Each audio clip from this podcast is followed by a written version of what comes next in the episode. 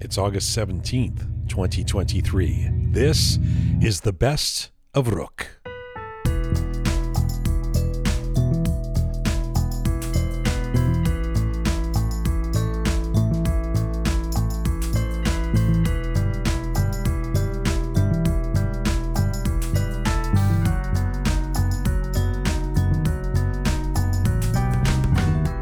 There, welcome to episode 280 of Roqe. I'm Jian Ghomeshi. Hello to you from Toronto, Canada. Salam dostan aziz. Durud bashama. Hope you're doing well wherever you are tuning in from around the world. We are on our ongoing mission to build a new audiovisual encyclopedia of Iranian diaspora identity. Today's episode is part of a Best of Roqe series we are bringing to you for the entire month of August, where we're looking back at some of our favorite interviews over the last three and a half years since we launched, and some of our most entertaining moments, in our opinion, and giving them to you. We've curated our faves, and we hope you can check these conversations out, especially if you may have missed them the first time around. Today, she is an acclaimed author, poet, and scholar who believes that women writers are at the forefront of modernizing and moderating Iranian culture and society. Dr. Farzaneh Milani is the leading voice on Persian female literature in the world and believes the impact and influence of Iranian women's words is experiencing a renaissance. She's a professor of Persian literature and women's studies and the foremost expert on the great poet Forough Farrokhzad. And Farzaneh Milani joined me for feature interview about her own life journey and what she's now calling threshold literature. That's coming up. Plus, before this episode is done, we relive a very funny moment on Roqe that has to do with Persian pizza and ketchup, something I'll never understand. That's also coming up. We're coming to you on roqemedia.com. It is there that you can link to all of our platforms. We are on Spotify, Apple Podcasts, SoundCloud, Instagram, Castbox. And if you'd like to see some visuals with Roqe, switch over to YouTube right now. And if you like your Roqe descriptions and bulletins in English and in Persian, check us out on Telegram. Remember, you can support what we do at Roqe, and we appreciate it by going to that website, roqemedia.com, R O Q E media.com, and pressing the support us button right there on the, the main page. And you can become a Roqe member on our Patreon page for a few bucks a month and support what we do. We really appreciate it. Thank you for that. All right, let's get started. All right, my featured guest for the best of Roqe today is an award winning translator, a poet, an author, and a scholar who has published over 100 articles, epilogues, forwards, and afterwards in Persian and in English. Dr. Farzaneh Milani is a professor of Persian literature and women's studies at the University of Virginia and a former chair of the Department of Middle Eastern and South Asian Languages and Cultures. She is a recipient of the Carnegie Fellowship and the National Endowment for the Humanities, also of the All University Teaching Award, as well as the Zintl Leadership Award, which she received in 2015. Farzaneh was born in Tehran. She had an international education, attending Catholic coeducational French schools before relocating to the United States in 1967. There, she attended the California State University at Hayward, graduating with a BA in French literature before obtaining a PhD in comparative literature at UCLA. In 1986, after a four year stint at her alma mater as an instructor of Persian language and literature, she took a position at the University of Virginia. Farzaneh has published several books the literary biography of Forough Farrokhzad with unpublished letters, Words Not Swords Iranian Women Writers and the Freedom of Movement, and her 1992 book, Veils and Words The Emerging Voices of Iranian Women Writers, has just seen its 16th printing. Farzaneh has written for the New York Times, the Washington Post, Christian Science Monitor, Ms. Magazine, Reader's Digest, and USA Today, as well as appearing on NPR's All Things Considered. She has presented more than 250 lectures internationally, and she's considered the foremost global expert on female Iranian literature and writers. In fact, listening to this interview that was recorded before the Women Life Freedom Uprising, you will understand just how prescient Ms. Milani's work has been. Dr. Farzaneh Milani joined me from Charlottesville, Virginia. Here's our conversation. hello. Uh, greetings to you, dear Jian. This was uh, too kind and too generous an introduction. I'm most grateful, but allow me to also um, say hello to the wonderful uh, Roqe team and to your wonderful audience. You're very kind. You know, I've been very much looking forward to this there's so very much I want to use this valuable opportunity to sit down with you to ask you about. Uh, let me try to distill it uh, for you to, so you know the path that we're taking. It. I want to get into your story. I want to get into the impact and influence of Iranian female writers. Of course, Forough Farrokhzad, we have to talk a bit about. And finally, a, a new concept you have introduced or talked about more recently called threshold literature and the threshold perspective. Hopefully, hopefully we can get to all of that. Does that sound good? That sounds wonderful.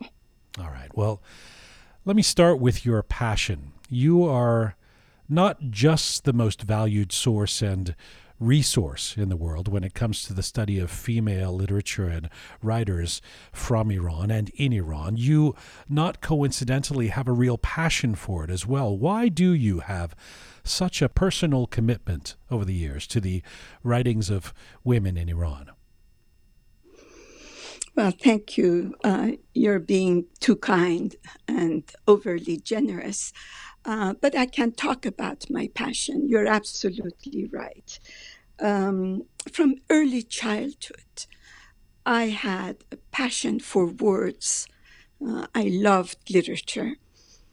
One of the happiest memories of my childhood is when my mother will take out her Kulliyat Divan Hafiz, uh, kiss the book, close her eyes, say a short prayer for Hafiz, and with her stained, uh, cigarette stained fingers, uh, open it to a random page hmm. and read it to her five children, uh, sitting in a circle around her. At times, our helpers around the house will join in. To me, this was a magical, mystical moment of communion and communication. Uh, the poetry of Hafez brought us all together. We all became equal partners in listening. So, with that in mind, and with the importance of poetry in my childhood and stories, of course, um, I started chasing other dreams and other stories. And that brought me to the United States of America. And once here, as I have repeatedly said it, uh, I became an Iranian after leaving Iran. And I started uh, looking for signposts, for familiar places, uh, for something I, I could hold on to. And again, books came to my help. They became my shelter, my refuge, my solace. And in particular, I found the writing of Iranian women writers very helpful. They really helped me find my own voice. They helped me wash my gaze, cleanse my words, dust off the mirror of my soul. Hmm. They offered me a surrogate home, a part, portable Iran. And that's how my journey as a student of Iranian women's writers began. You know, I, I have to uh, underscore something you've just said because I just found it so profoundly beautiful. There, there is this beautiful passage in the prologue to your book, Words Not Swords. Um, that you've paraphrased to a certain extent here. Uh, uh, it, it is a passage that really intersects as well with our ongoing interest in identity on this program. Uh, I, I want to quote you uh, back to you in, in, in terms of something, as I say, you've just mentioned. You say in this in this prologue. Chasing new dreams and different stories, I left my home country and ironically It was by leaving Iran that I became an Iranian. Uprooted and transplanted, I looked every which way for a sense of familiarity and belonging. I needed something solid to hold on to, some familiar signposts, a lasting fixture in the ceaselessly changing landscape of my immigrant life. Iranian literature became my surrogate home. You, you've just spoken about that, but I, I wonder if you can go a little bit deeper on the idea of leaving Iran to become Iranian. Uh, it's fascinating, but it, I think it's something that many of us could relate to. Can you just meditate on that for a moment? You know, I think identity um, is always evolving, always changing, multiple. Uh, so, um, when I was in Iran, I was an Iranian in my own country. Um, if you would ask me to identify myself, I would have never said I'm an Iranian. Hmm. It was understood. It was like the air. it was everywhere. It was so much part of the atmosphere, my surrounding, that there was no need uh, to point it out. But once I left Iran, once uh, I became an immigrant. And definitely my journey as an immigrant has evolved, has changed. For a while, I considered myself strictly an Iranian. And I can tell you, it took me several years, in fact, decades, to even change my citizenship, even though I had my green card in the early 1970s because I, cons- I still considered myself an Iranian. Right. It took me a while to realize that unlike Nehru, there was this quotation I remember of Nehru, and I hope I'm not uh, slaughtering it. Uh, it's my memory of it. Nehru once said, I'm a queer mixture of East and West, out of place everywhere, at home nowhere. I remember in the early years of our arrival in the United States of America, that was a quotation that spoke to me, mm. that I identified with. Uh, I don't now. I think now I feel proud to say I'm an Iranian American. Um, I'm not out of place in both countries. Right. I love both countries. And this insider outsider has given me a perspective that I think might be of some value. Yes. I mean, you've been described as brilliantly bicultural, you know, that you've thrived in both places, you know. But I, this idea of being more of of leaving Iran to become Iranian, it still it plays with my mind. I I like the idea. I want to try to understand it. Do you think that it's partly because we leave Iran and we then realize how different we are in the West?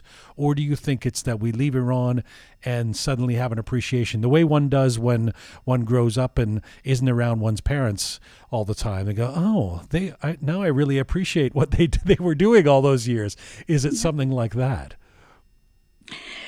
Um, you know, this is a wonderful question, and I hope my answer will not disappoint you.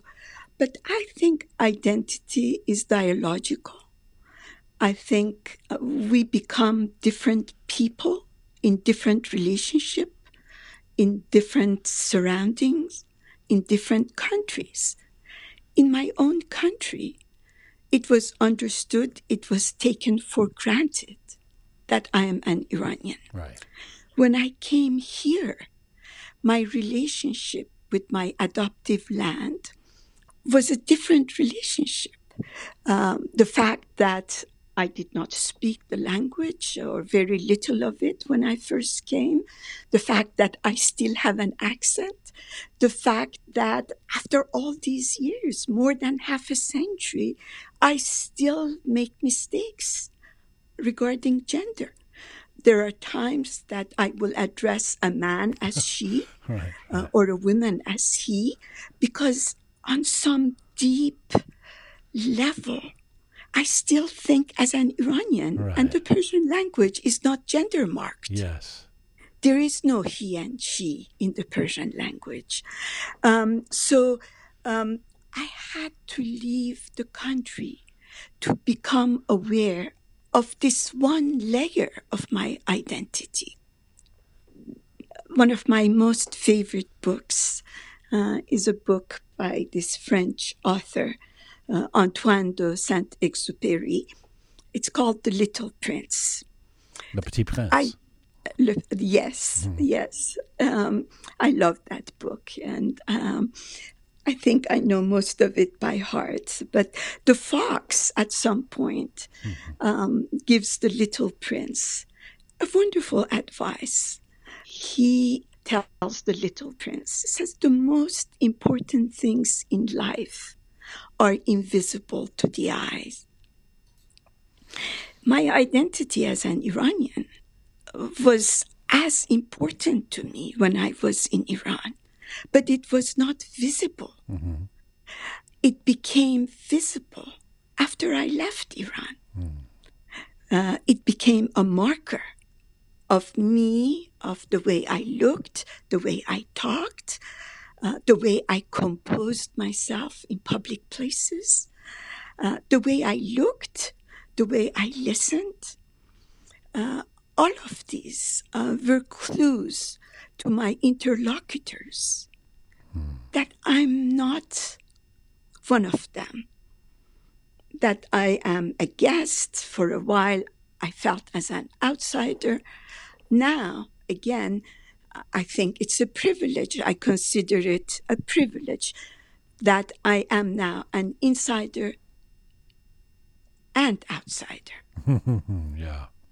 I, I'm going to get to your decision to become, uh, to embrace being an outsider and then become an insider uh, in, in just a little bit. But uh, let me stick with you. We were just talking about your your childhood and growing up and your life story so far.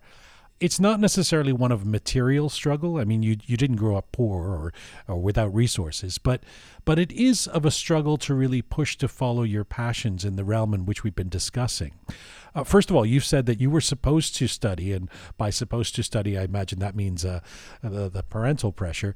Uh, you were supposed to study medicine, but you, of course, loved language and literature. And there's this moment in your life when both your father and your husband were pushing you to be a dentist. You've called that the biggest rebellion you ever had in your life to try and push against that, and successfully so, as we now know. Give us a sense of how that played out. yes. Uh, thank you so much for this amazing uh, time you have spent uh, studying uh, my life. And uh, I feel honored and uh, humbled by what you have done. Thank you. Um, so um, there are two sentences um, that I remember as a motto uh, in my father's life. He always said, I will sell even the rug under my feet for the education of my five children. اگر لازم باشه قالی زیر پامم میفروشم برای تحصیلات بچه ها. And I can tell you, he did that as did my mother. Uh, their devotion, like all Iranian parents, is really a source of great pride for uh, all of us, their dedication to the education of their children. The other motto that he loved to say and repeat was that I'm going to build a big building uh, with five stories. And the first one will say Dr. Hossein Milani. the second floor will be Dr. Hassan Milani. Right. And, you know, the hierarchy was age, um, uh, I was the only daughter, but I'm the middle, the third child. I was right in the middle, the third floor, and then Dr. Abbas Milani, Dr. Mohsen Milani. My father loved medicine. I think he wanted to become a doctor himself, but circumstances did not allow him to do so. And so he always argued, even when I was much younger and loved uh, literature. He always told me, look, Farzaneh, become a doctor. And back then, he wouldn't even accept dentistry as an option. right, right, so become right. A, Too down market, the dentistry. yeah. yes. Yeah. So become a doctor and write all the poetry you want. I'm not going to um, tell you not to do that. But look, every doctor can be a poet, but no poet can be a doctor or a dentist in my case. Right. So, in fact, um, I did go to dental school for two years. I, uh, um, back in Iran, National University um, uh, of Tehran, um, finished two years, and then we moved to the US. And I was going to go back to dental school. That was the understanding. That uh, was the unwritten contract. Uh, but I had to start working uh, for family reasons.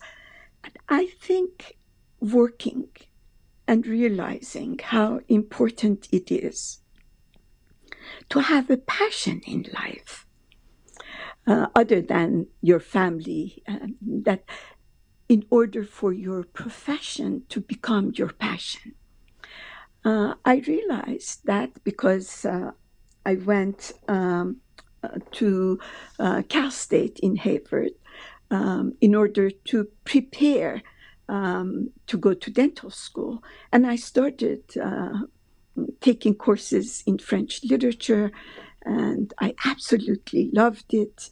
And then I stopped going to school uh, for three or four years, and I worked uh, to put my husband through school. Uh, he went back to dental school at USC, and by that time, I was convinced uh, my passion in life, other than relationships other than just life itself mm-hmm. is literature. And I will admit to you, it was a very difficult decision. Both my husband and my father uh, wanted me to uh, become a dentist and to pursue dentistry as a field. And as my father would continue to remind me, pursue poetry also. But the, the, the weird part is, and and by the way, I went through this exactly with my father, and and my father, like your father, valued um, an education above all else. But doesn't becoming a professor of uh, literature, getting the PhD, doesn't that count? I mean, that doesn't that count as one of the, the floors on the building, like you and Abbas? I mean, I mean, rather than does it have to be a medical doctor? This is one of these things that we discuss over and over on this show because it's so reductive. It's always been medical doctor or engineer, and sometimes I don't understand why it was so limited to those two things. Yes, well, because my father always believed that as a medical doctor, uh, or later on, he, he, he added dentistry to the list, um, you can always have economic independence. Um, right. He insisted on that, and it is also fascinating that he wanted this for his own daughter. Uh, also, and my father was not very highly educated. He was an importer exporter. Uh, he was a businessman. And for him uh, to have such amazingly egalitarian views yes. of men and women really boggles my mind to this day. Uh, but the main reason for him was was that um, I'm not sure about myself. I hope that he was uh, also um, not disappointed in what I did, but I know he was very proud of my brothers. And I know one of my brothers actually did follow the field mm. of medicine and became a physician. If the first rebellion was uh, uh, pushing against the notion that you had to go into medicine and, and following your passion of literature, there is a second rebellion that happens once you are in America and you are studying literature. And you're going to finish your PhD thesis on and in French literature, Flaubert and Madame Bovary. And then yes. you pivot to the study of Persian writers, and in particular, of course, Forough Farrokhzad, much to the chagrin of your academic advisors and those around you. One of them tells you that this is going to be professional suicide, quote unquote. Why was the lure of Iranian literature so strong for you to, in that moment, make that dramatic shift? No, it's um, so interesting what you're saying. Uh, you know, there are certain things to go back to the Little Prince. Um, some of the most important things in life are invisible to the naked eye. Um, but recently, for Women's um, History uh, Month, um, I was interviewed by some of the students um, at UVA, and their last question was, uh, "What would your advice be uh, to women who want to pursue uh, a career in your field?" And it was interesting. It didn't take me a split of a second. Um, my response was, "Follow your heart. Hmm. It will never mislead you." So I think, in a way, the reason I pursued the field of comparative literature, you know, I switched major again. I went from dentistry to French literature, from French literature to comparative literature. Yes. I, I, had become a butt of joke. You know, people said, uh, dear friends, lovingly, said that she will never finish a degree. as soon as she's close to the uh, finish line, she's going to switch again. Uh, but I did. And, and, by the way, you know, you you were groundbreaking in your study of Forough Farrokhzad. So there, there wasn't really a great blueprint for what you were doing. It's not like there had been thousands of other women studying this before. So that would, to the outsider, or to those around you, your loving uh, circle or whatever, make it seem even more zany, right? What is it you're doing, Fazanejad? yes. First, I have to acknowledge that uh, Professor Ardavan Davaran had written a dissertation at UC Berkeley. It was a comparison of uh, Forough Farrokhzad and Sylvia Plath. I believe his dissertation, I'm not sure now, it's either in comparative literature or Persian literature, but he had done that. But to the best of my knowledge, my dissertation was um, one of the f- earlier ones that focused only on an Iranian uh, women writer. Yes. And I have to say, not every professor at UCLA, not everyone thought uh, the same, but I remember vividly the day uh, one of my professors, uh, who thought I was doing well uh, in the French department, told me that it's a triple professional suicide, uh, this move, um, that um, as a woman, uh, as an Iranian woman writing on another Iranian woman, and both of us with unpronounceable name, uh, that this was going to be um, a, a, triple suicide. That he thought that I will never be able to find a job, and um, and, you know, to be fair, at the time, uh, world literature uh, was not what it is today. Mm. If you looked at the anthologies, the few available anthologies at the time of um, world literature, you would rarely see references to modern literature in Iran. So, you know, I was doing something not only on Iranian literature, but also on modern literature. and worse yet, on a woman. Do you remember uh, why you and how you soldiered on? I mean, you could be forgiven if at that point you'd defer to the authority of some successful professor, some advisor saying this is professional suicide, don't do this, and uh, you, you, know uh, even even to regret it later. But you wouldn't be the first person if you chose to stay with your French uh, literature study. How did you make the decision to soldier on? Again, um, I'm sure uh, these uh, important decisions uh, these turning points in one's life don't have a single reason behind them. I'm sure uh, there were uh, several factors contributing to it, um, not the least of which is this uh, wonderful professor I had, uh, Professor Amin Banani, who unfortunately passed away a few years ago, um, who believed this is indeed the right decision. Um, but, you know, it was a passion uh, for me. It was something I loved. I did not think about the future. I did not think about whether or not I would be able to find a job. I and I'm not proud to say these things at this point. I got lucky. I um, I was hired upon graduation, and I taught at UCLA for four years before coming to the University of Virginia, and yes. I've been here 37 years yes. now. Um, so um, you know, um, luck was of course, a very important factor.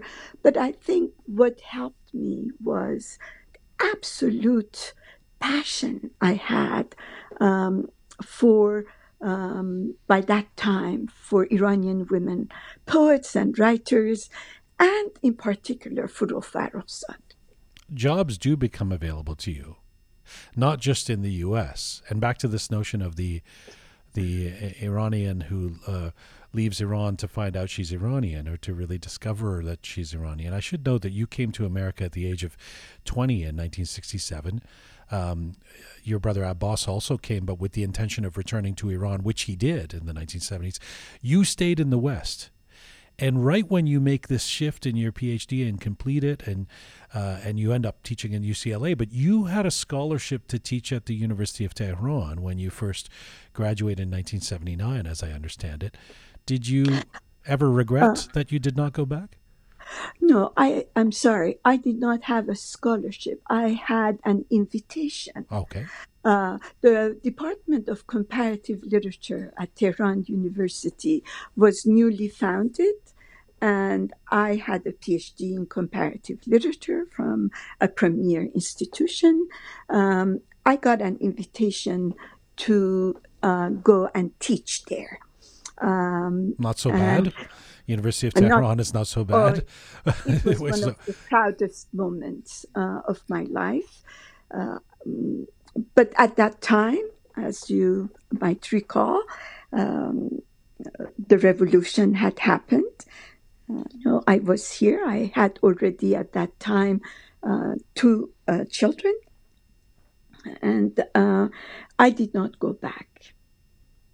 Has there ever been a moment where you wonder about what it would have been like for you if you did go back? I mean, even professionally, in terms of your area of study? Of course, of course.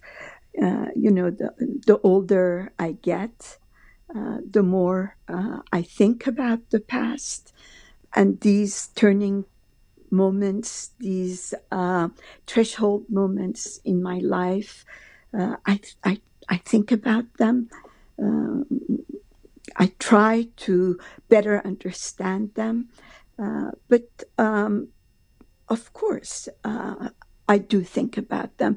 And I will tell you the most important reason I think about them uh, is because of my parents. I uh, did not have the privilege to be with them uh, when they were older and I do think about that. I um, the decision to stay here uh, uh, had wonderful uh, wonderful, uh, offered me wonderful opportunities and all that. But uh, I do think about the fact that it did deprive me mm. of the privilege uh, to be closer to my parents and perhaps uh, help them uh, when they were older. Uh, only in terms of being a presence in their of lives. Of course, of course. Let, let me shift to the work you have done um, since that moment uh, and the impact and influence of Iranian female writers, your focus for the last four decades or so. You've said one of the things you've said a few times, uh, Farzaneh, is, is that in the last 170 years, women have been at the forefront of, as you say, moderating and modernizing. They've been at the forefront of a moderating and modernizing movement in Iran and the Islamic world.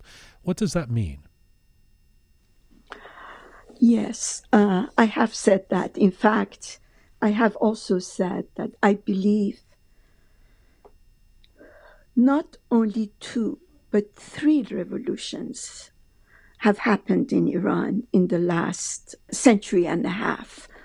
Uh, we have the constitutional revolution of 1905 1911. We have the 1979 revolution. And I believe there is a third revolution that completely changed gender relations and the cultural and political landscape in Iran. And that's the women's revolution. By that, I don't mean that it was only women who did this revolution, although I think they were at the forefront of it. But there were many men who were instrumental and who were best support of this uh, desegregating, moderating, modernizing revolution, even though it was bloodless, uh, even though it took a long time. It, it didn't happen uh, overnight. I am convinced that uh, even though mm, when uh, the overall overwhelming majority of um, of scholars who write about modernity in Iran, um, who write about the cultural landscape in Iran, uh, do not give a central place to the role women have played.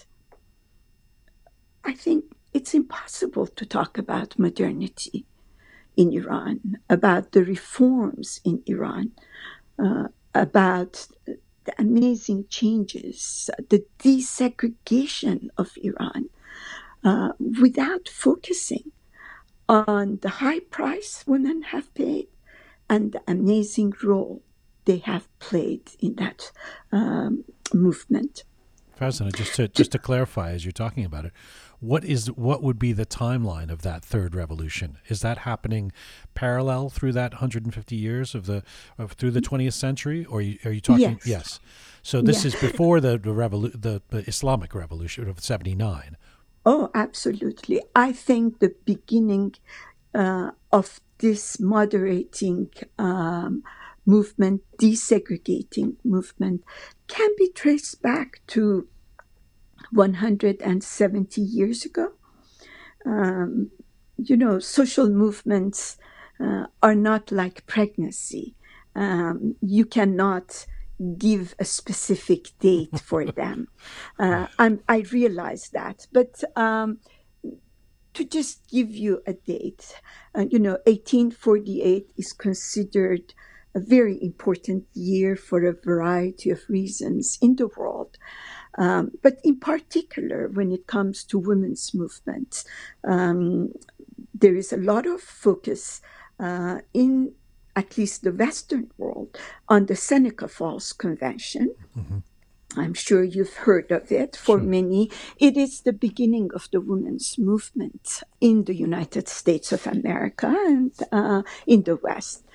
Now, two weeks prior to the Seneca Falls Convention, there was uh, a congregation in uh, um, Badasht uh, in northwestern Iran, where a woman, also a poet, uh, entered uh, an all male, like usual, segregated space of 81 men. She, uh, she unveiled her face, but more importantly, she unveiled her voice. And um, so she became a body with a voice and a voice with a body. Hmm. And I consider that moment a turning point. I consider it as important as the Seneca Falls Convention. Now, Tahirih believed um, in a Babi faith, and as you know, uh, she is a um, major figure in the Baha'i faith. Uh, she was one of the first 19 disciples of Bab, of women. And, you know, if we want to understand the significance of what she did, perhaps we should study that congregation a little bit more. Mm. One man uh, wanted to um, kill uh, Tahirih, Quratul Ain. Some men closed their eyes. They could not allow the sanctity of their eyes or their ears um, to be violated by the presence or the voice of a woman in an all male territory. Another man, one Abdul Khaliq Isfahani, uh, slit his own throat. That's how disoriented he felt. Oh boy! You know, um, with the presence of this woman uh, in this gathering, and splattered with blood, he left the premises. I've been very interested in his life. I've been very interested in writing at least a short biographical sketch of uh, Mr. Abdul Khaliq Isfahani. I sympathize with him. I understand how difficult it must have been for him um, to suddenly see a woman in a space that did not allow the presence of a woman but, you know, when he left the premises at Badasht, he also left the pages of Iranian history. At least I have not been able to find much information about him beyond that. But that scene, in a nutshell, gives us a taste of the significance of desegregation in Iran. I want to bring to your attention that even today, in most family reunions, you know, extended family, of course. Iranians have a wonderful love of family and extended family.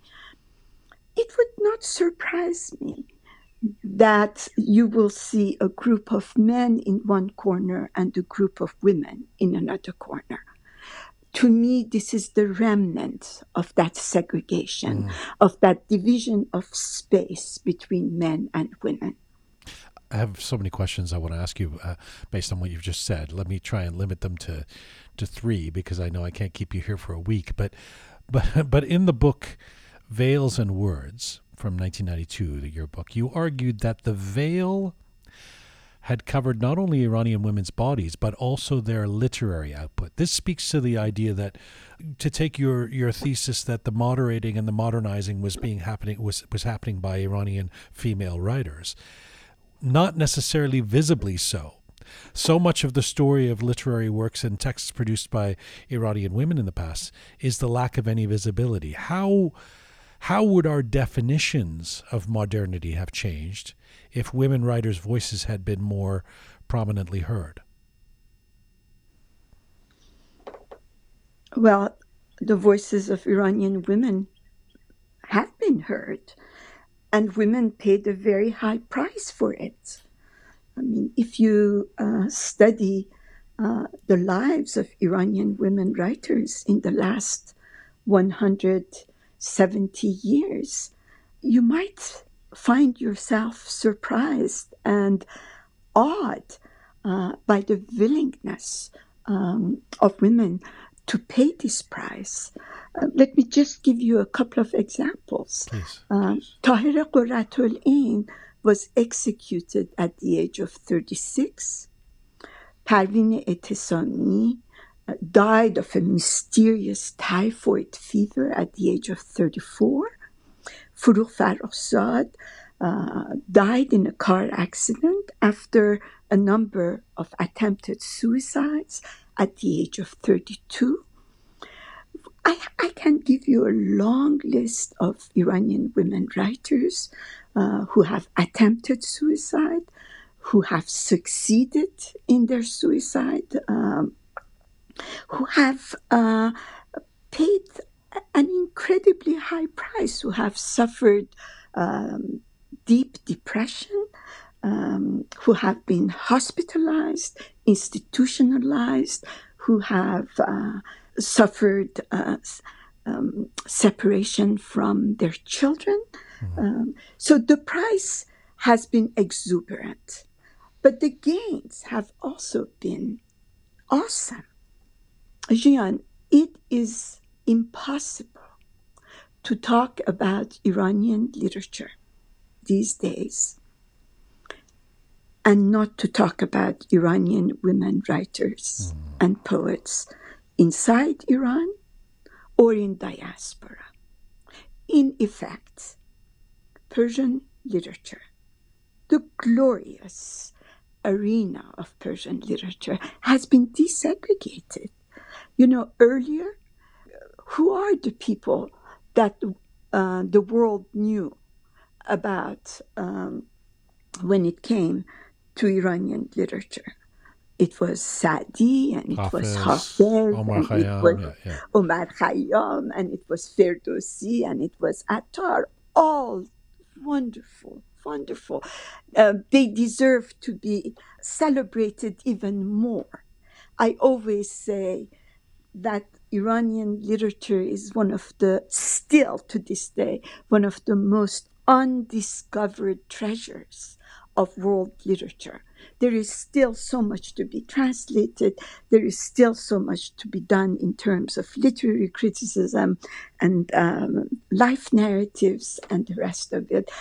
But whereas two decades ago, three decades ago, four decades ago, um, it was an all male arena. Mm.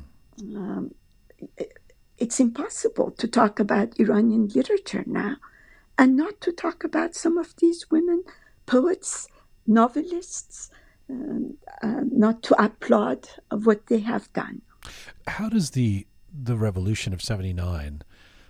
I'm, I'm, I'm, imagining it. Surely it threw a curveball into the progress that uh, women writers were, were making in, in, in the moderating and modernizing realm when you talk about uh, in, in, one of your most recent books words not swords you've talked about your uh, as a focus on women writers in iran you say it's really about sex segregation in the islamic world which you've talked a bit about if it's about undoing that segregation for all those for the the 130 years preceding the the revolution what happens after 1979 well, we cannot talk about it um, and generalize it. Um, four decades have passed, and uh, these 40 years have been um, different. Uh, one thing is for sure that there is uh, now a renaissance uh, of women's writing uh, both inside and outside the country. Mm. But to only talk about inside the country, let me give you an example. We focused mainly on poetry. Uh, let me give you an example of uh, prose. The first major uh, collection of short story uh, was written by Simin Daneshvar, Fire Quenched, uh, Atash Khamush, uh, was published in 1944. Um, and uh, then, of course, her masterpiece, which I consider still a masterpiece of modern Persian literature, Savushun, was published in 1967. Uh, and I'm now I'm about to use the research of uh, literary critiques inside the country in those early years um, of um, women's entrance into prose writing. Uh, even though it's fascinating that women have been the ultimate storytellers, and it goes back to Scheherazade, the ultimate storyteller. Mm-hmm. Um, but the arena of publishing, um, giving voice to your body and body to your voice, um, that lasted uh, a long time for women uh, to gain access to the public domain. If in the 40s um, the number of women novelists were um, about two dozen, in recent decades, um, we have 370 women novelists inside the country. Basically, as many as men. As many as men. Yes. Uh, uh we also have wonderful translators. Uh, we have women uh, publishers, and that is so important because then they can publish the works that perhaps other publishers will not consider um, important and topical. Um, so there is a, renaissance, and um, although uh, fortunately she has passed away, uh, the role that Simin Behbahani played in um, the years after the revolution uh, by becoming uh, the voice of dissent in Iran, uh, by writing the kind of history of the last 40 years that you cannot find in history books, uh, by becoming the lioness of Iran, mm. by being considered by people, not the government, um, their poet, their national poet. Uh, so things have changed, and there is definitely uh, an amazing um, renaissance. And if I am hopeful about the future, one of the reasons uh, is the incredible struggle of women in Iran, including women writers at the forefront. Let me come back to the modern day and where we're at right now. I, before we do that, though, I, I just want to take a couple of steps back. And um, I said at the top that we, we must talk about Forough Farrokhzad. And, uh, and I, I'd be remiss if I didn't use this opportunity to ask you about her because you've had something of a lifelong love story with her w- works and her presence. And uh, and of course as we noted earlier you did that dissertation. You did your PhD on you, in fact your thesis was called Forough Farrokhzad a feminist perspective. She has been someone central to your work for many years. When did you first encounter her writing?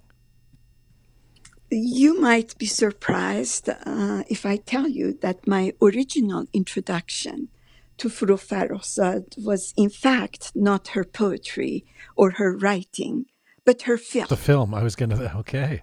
Yeah. yeah. Um, I vividly recall uh, it was one hot summer day. Uh, the smell of jasmine everywhere, and um, I was in the little garden my parents had, and um, I was a young teenager and the, from the yard, I could see um, the television screen, which was in the living room. And I was stunned uh, by what I saw in one uh, split of a second. Um, disfigured images, but majestic, dignified images of, uh, of patients, of patients who suffered from leprosy. Yes. Uh, I could barely look at them, but I could also not stop looking at it. I remember I could barely sleep that night. Obviously, uh, I'm now putting words in the mouth of Farzaneh Milani of uh, six decades ago, five and a half decades ago. But if I could uh, use what I now think is so unusual about this film, the compassion of the director that um, who had done that film. Uh, the capacity uh, to turn something, and I don't want to use the word, but some something that we did consider unsightly, unbeautiful, to turn it into such an aesthetic experience. Mm. Uh, to return to these people who were ostracized for no fault of their own uh, was a, a, biological conundrum. They they were um, they were sick um, to literally turn them into prisoners, uh, into a colony, and to turn that film into that experience that someone like me could not stop watching it was my first introduction to Forough Farrokhzad. And from then, uh, she became a companion. You've said that uh, Forough Farrokhzad was a self consciously modern poet. Uh, and I get, I mean, she was unquestionably modern by mid 20th century Iranian standards. What is the self conscious part? Oh, um, everything about her poetry. Um, you know, she was a pusher of uh, all boundaries. She was a woman who was not only a seeker after truth and beauty and authenticity, but also after the right of an individual. She was a woman, a poet, a cinematographer uh, who believed in the right of the individual, but more importantly, who believed in the responsibility that came with that freedom. You know, the first poem, the first major poem she ever published is called I sinned. Hmm. This was in the early 1950s in Iran. You know, the the time of the coup d'etat of 1953, uh, where everybody was pointing at someone at someone else as the culprit. A woman in her um, early 20s wrote a piece and published a piece with her name, with two photographs of herself, saying, No, I'm the one who sinned. I sinned. She took full responsibility for what she considered at the time her sin. In that 12 line poem, there is no partner in sin. She takes pride in owning her body and her desire. She rejects the fact that women have been denied the right to have access to their sexual needs and desires the way they wanted to. But there is no partner in sin. She is the responsible party, and she did that to the end of her life. If taking full responsibility for her needs and her desires was how she started, she finished with one of the most modern, one of the most important, um, iconic um, poems of modern Persian literature. It's called I Feel Sorry for the Garden. دلم برای باغچه می In it, I believe, for the first time, an Iranian predicted the revolution and that was in the 1960s. To the best of my knowledge, no one had predicted that a revolution was to happen. In that poem, there is a clear reference to the fact that a revolution is on its way. And what does she say in that poem? She says, I feel sorry for the garden because the garden is dying a death hmm. and no one is paying any attention. And um, she takes a family um, as the unit and she blames the father, the mother, the brother, and the sister for not taking their civic duty seriously. And, you know, it's a beautiful poem. You know, the father reads uh, Shahnameh and um, is happy with past glories, and uh, the mother is constantly praying, and um, the sister is now uh, living on the other side of the city and doesn't care about um, the poverty of other people and the fact that the garden is dying a death, uh, a painful death. And the brother, who is an intellectual uh, uh, philosopher of some kind, takes his despair um, to um, a wine shop and drinks it away. And, and then at the end, and that's what I love about the writing of women, most of overwhelming majority of them, is that they don't believe in violence. At the end, she repeats it three times. She says, But I know this garden that is dying can't be taken to a hospital. I know it. I know it. I know it, she says. I often asked myself, what would have happened if our politicians would have listened more carefully to our women writers? Well, she was famously ostracized by um, many elements of those who were in power. She dies in her 30s, quite tragically. The story that you've been the, the fact that folks like you have been bringing her story to light publicly, have been um, putting her name back in, in into the consciousness in a much bigger way.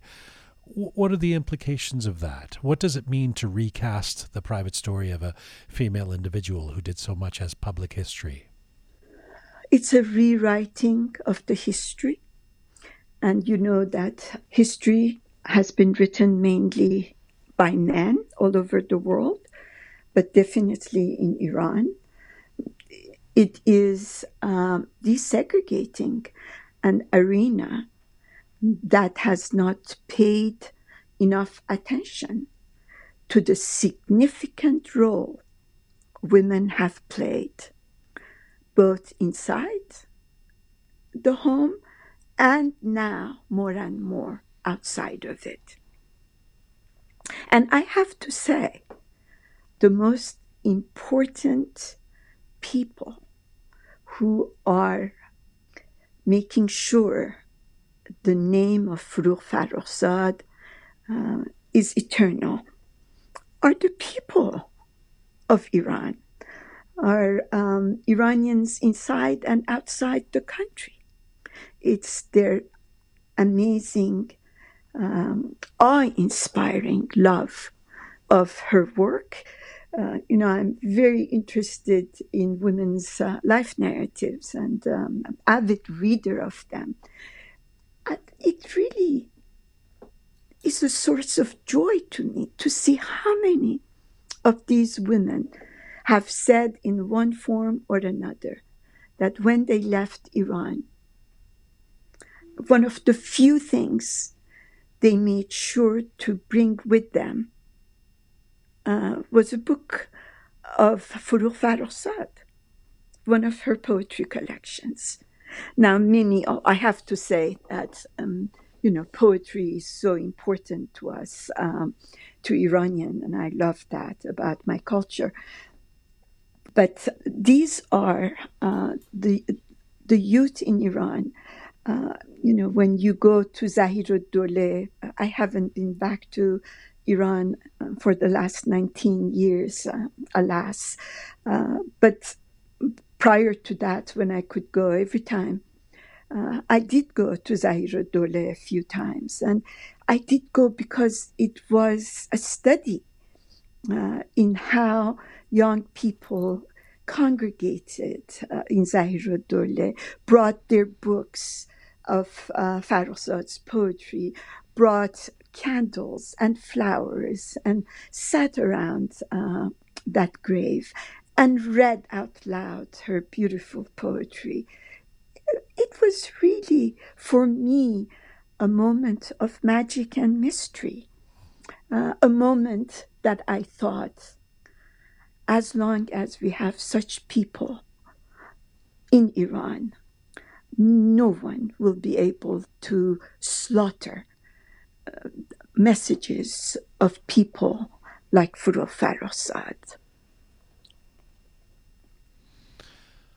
I'm so grateful to get to uh, learn from you and to ask you these questions and to have your your time uh, to do this. I thank you. I said that I was going to return to the modern day before we finish this off, and you said a few moments ago that you believe there is a renaissance among women creatives uh, coming out of Iran, and and you've talked very very recently. Um, there was a, a series of pieces that you wrote in BBC Persian uh, about the surprising splendor of what is happening at a crossroads of opposites. You've called the threshold. Right. Can you talk about this threshold, threshold literature? Of course, uh, with great pleasure. You know, I believe at the intersection of opposites, marvels can be created. Let me give you a couple of examples. Um,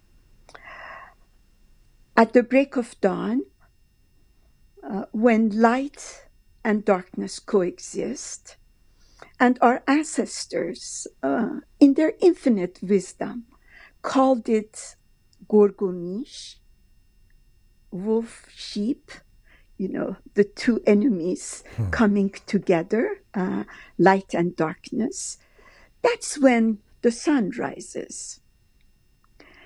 When sunlight and falling rain coexist, a rainbow is created, a bridge um, connecting um, heaven and earth. I think the same thing happens when one refuses to see the world in terms of binary opposites heroes or villains, right or wrong, east or west, here or there, us or them. What I see happening uh, inside the country but definitely among women writers in diaspora, is the birth of a new kind of literature. I call it threshold literature. Uh, threshold because these women are standing um, at the threshold. You know, in Iran, uh, I remember, uh, at least in my family, uh, when we traveled, when we went for an important exam, my mother would always uh, hold the Quran over our head. And uh, at the threshold, nowhere else, at the threshold. And of course, uh, Jews um, have a mezuzah mm-hmm. that they hang um, at the door frame. And I've always been fascinated by this um, question what is so important about um, this the architecture uh, of um, a threshold? Um, we call it astane and i have to add um, that it has a central place in Farrokhzad's poetry and it has a central place in the writing of uh, women novelists writing in diaspora, um, women who have been winning all kinds of awards, unusual as it is, both in terms of the significance of it and the numbers of it. Um, so at that point, um, you, you, know, where the exit and the entrance are co-joined, um, where possibilities and challenges uh, happen at that space. Um, something happens, something um, that that can be dangerous, but also something that can be um, beautiful, like a rainbow, life giving uh, life uh, like the rise uh, of sun uh, every morning. Mm. Um, so the writing of women writers in the last 20 years uh, in the few languages that I know, um, books that have been written in the languages of the host countries. Um, I see them at the threshold of East and West. Uh, I see them trying to see the world in terms of and rather than or, hmm. uh, good and bad, right and wrong, hero and villain. Yes. Um, and if I may add, um, the program uh, you and your team uh, um, have uh, started, to me, is another clear indication of this refusal to submit to binary modes of thought, mm. um, this refusal to be a prisoner of geography, of um, conventions, of borders. Uh, this uh, beautiful attempt to bring East and West together. Thank you. Thank you to be try and be that nexus. I appreciate you you saying that. By the way, my mother still holds the Quran above my head at the threshold, even if I want to go to the local gas station. So uh, I, am very familiar with the, the, concept of that. But let me ask you about the the threshold, uh, where it intersects. I mean, if if you're talking about a, a more nuanced perspective that comes with the wealth of one foot in the east and one foot in the west and all of the opposites that you've talked about. Where does that intersect with, I say quite sadly, what I see is uh, a very Manichaean, uh, you know, the opposite of that, a, a, a, culture that we have sometimes in the Iranian diaspora, particularly in the political realm, where people uh-huh. are very black and white about what they like yeah. or dislike or, or their reactions to a simple Facebook post or, or whatever it is, you know. Yes. how, how do these things meet this, this beautiful threshold perspective you're talking about and this black and white Manichaean, as I say, um, way that the our, our community can be? Yes, that's such a wonderful question. Thank you. So uh, let me call to my help uh, a great poet philosopher uh, who, with amazing economy of word, uh, answers your question in one line of poetry. Uh, it's um, a line from Masnavi Manavi uh, by uh, Molana, our master, a poet philosopher, justifiably called Hegel of the East and um, I'm going to hopefully remember the whole line. this is Rumi, by the way, for those listening who don't know Mulana. It's, we're talking yes, about Rumi. Rumi yes. exactly. Yes. So um, says Jange از داد است عمر این جهان صلح از داد است عمر جاودان So a very rough translation of it is the clash of opposites is as old as time itself. The harmony of opposite, harmony between opposites, is eternity itself. and there is eternity. That's paradise, like, right? In paradise, according to at least Islam, um, death dies. Um, in paradise, we are no longer subject uh, to the passage of time. It's eternal.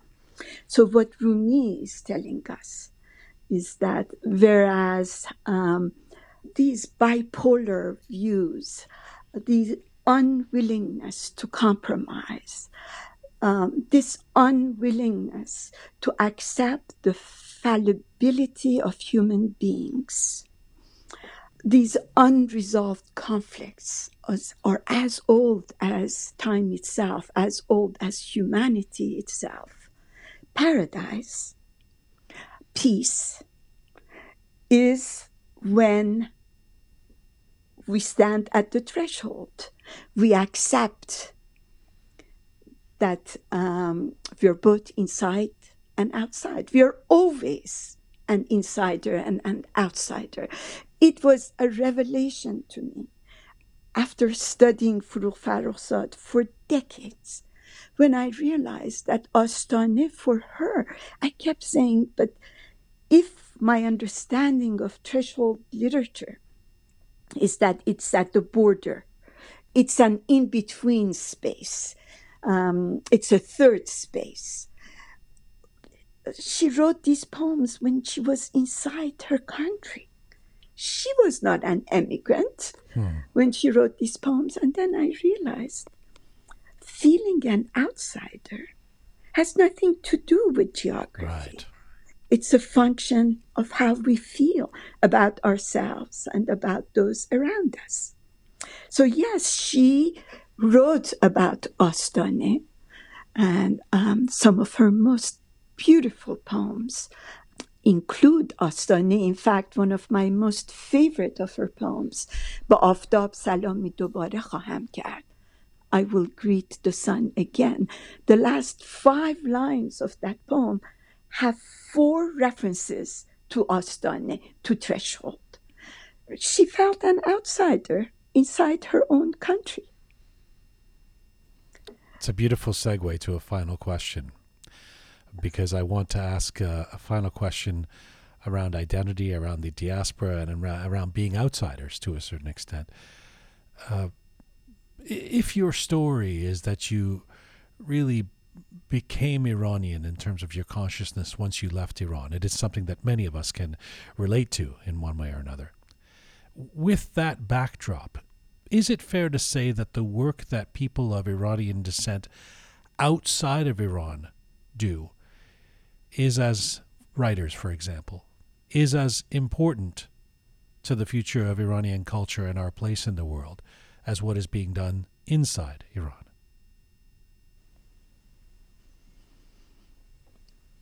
You know, my answer is very short. Is and I rarely have such definitive answers for anything. Yes, it is as important. And um, I listened with great joy uh, your interviews with with people I dearly love and respect, with Khanum Kar, with Shahrnush Parsipur. I have great respect for their work. I have learned a great deal from them, from their books. And I read them and reread them. Um, and I listened um, with um, uh, sorrow to um, their despair of being outside of Iran. And I respect what they say. And we find creativity where, where we can.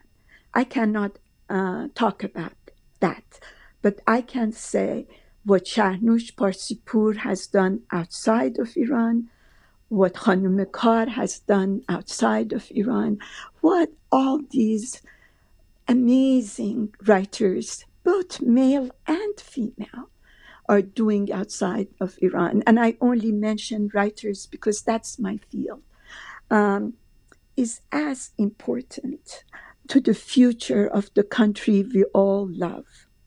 And we all pray for its future and welfare as those who are writing inside the country.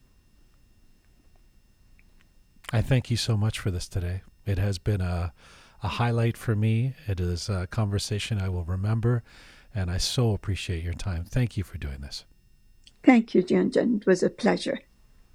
Take care. Bye bye. Bye.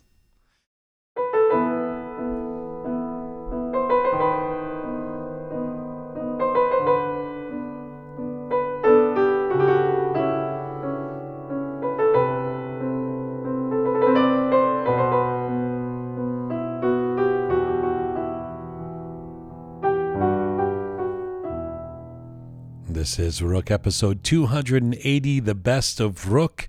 You know, there are various occasions on the program where stories are told and laughter ensues. And sometimes it has to do with learning and trying to understand the practices of Iranians that can be quite different from those of us, even those of us of Iranian background who grew up in the West.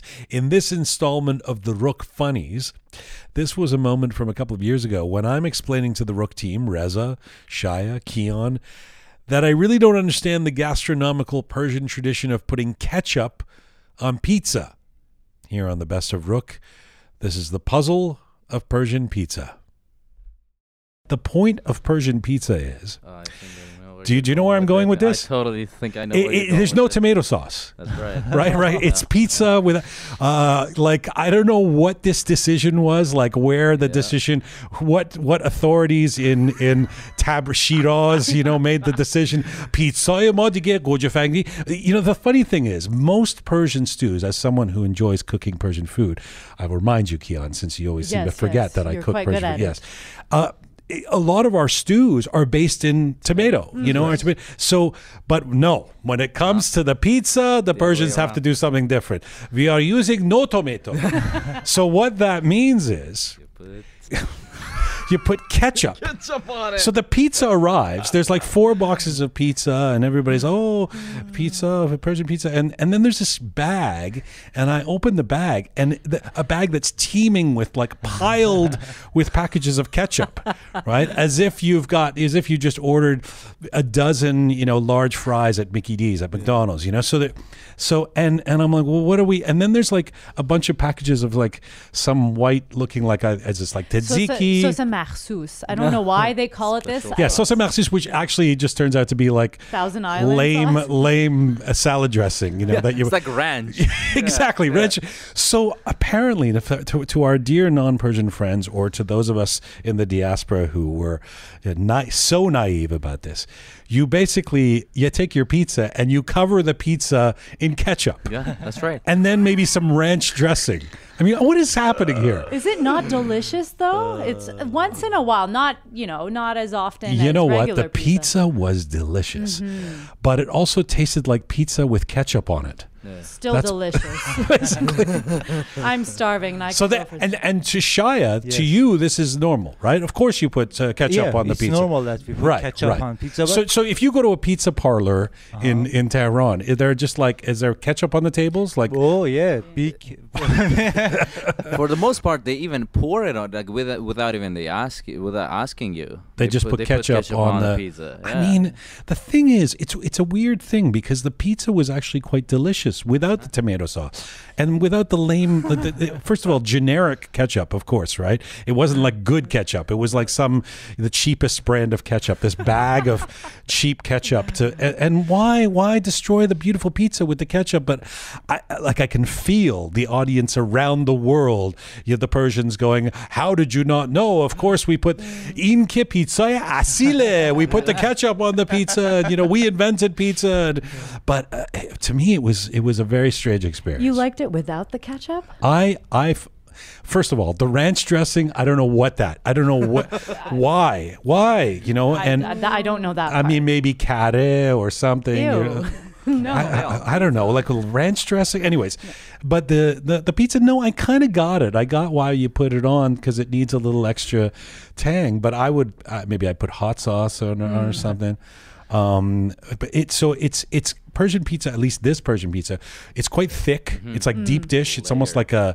It looks like quiche or something, but like a um, not the vacation spot, Chaya, but and uh, and and then and then you put ketchup on it. Anyway, I mean that obviously is, is is obvious to everyone now as well. I remember uh, somebody I had been dating before. Like once we had uh, uh, we had ordered pizza and, and like a Persian person, and she and she had said, uh, "Oh, do you have ketchup?" And I was like, "Well, who? is She's just a weirdo. What's this ketchup thing?" now it turns out I was the weirdo for not putting ketchup on the pizza.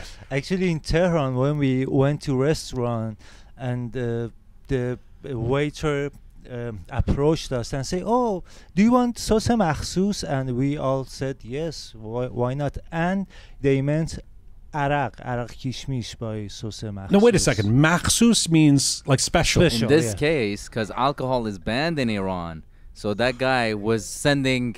With, with he was speaking with codes. He's like, "Do you want sauce Oh, makhsus? sauce Do you want a little bit of Really? I see, alcohol, I see. illegal All right. alcohol with your pizza?" when I used to go to Iran, the sosa makhsus was the white sauce, and it was the big joke amongst me and my brothers. We're like, "What is this special sauce? What are they doing back there?" And The, the ranch dressing? It's a white sauce. We're oh. like, "What? What is this sosa makhsus?" Yeah, I'm sure there's some again, some chef, some uh, Persian pizzeria that's like, how is he calling it ranch sauce? This is important, sauce makhsus.